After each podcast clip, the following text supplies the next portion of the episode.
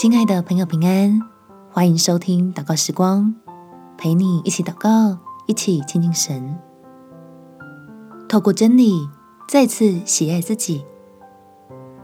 在撒母耳记上第十六章七节，耶和华却对撒母耳说：“不要看他外貌和他身材高大，我不拣选他，因为耶和华不像人看人，人是看外貌，耶和华是看内心。”相信天父对你我的爱，让我们能够接纳自己的现况，不再对着镜子叹气，也不再害怕岁月渐渐过去，好在真理中找回自信，进入神在你我身上的命定。我们亲爱的祷告，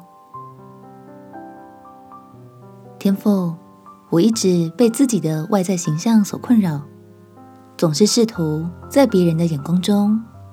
找到能自我肯定的方法。现在我想要活得更自在、开心一点，让自己成为一个蒙福的人，把生命的重点放在更重要的事情上面。所以求你让我明白真理，真的相信自己来到世界上是出于神美好的心意。只要领受你的恩典。